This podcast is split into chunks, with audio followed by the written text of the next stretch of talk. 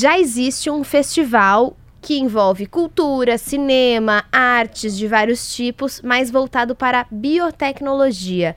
O Gil vai contar pra gente agora o que é esse festival. É, imagina assim, uma mistura de Oscar, Letícia, com aquele festival de música de Burning Man. Já falamos aqui na nossa coluna. Muito né? boa essa explicação. Burning Man, para quem não lembra, é um festival que acontece no meio do deserto, lá nos Estados Unidos. Eles montam o festival inteiro e desmontam ele inteirinho, não sobra nada ali. E esse festival, Letícia, é para falar sobre biologia sintética, neurotecnologias, interface entre cérebro e computadores, inteligência artificial, redes neurais, tecnoevolução. Então ele fala de sociedade e da tecnologia.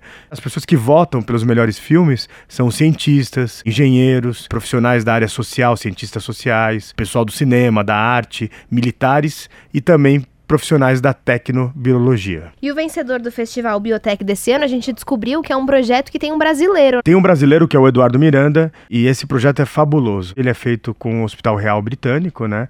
E ele usa uma interface de cérebro e música para computadores foi feita uma junção entre quatro músicos né, de, de violino e quatro pessoas que têm doenças muito severas ligadas ao, ao, ao, ao, sistema motor. Estão presas em uma cadeira de roda, etc.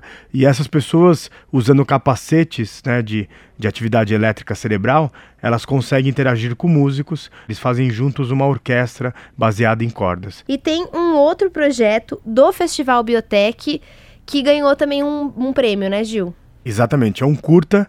Imagine uma executiva, Letícia, ela tem que trabalhar muito e a sua empresa forneceu para ela uma mãe virtual, que na verdade é, é, é o rosto dela, para que ela possa fazer as suas horas extras, entregar seus trabalhos.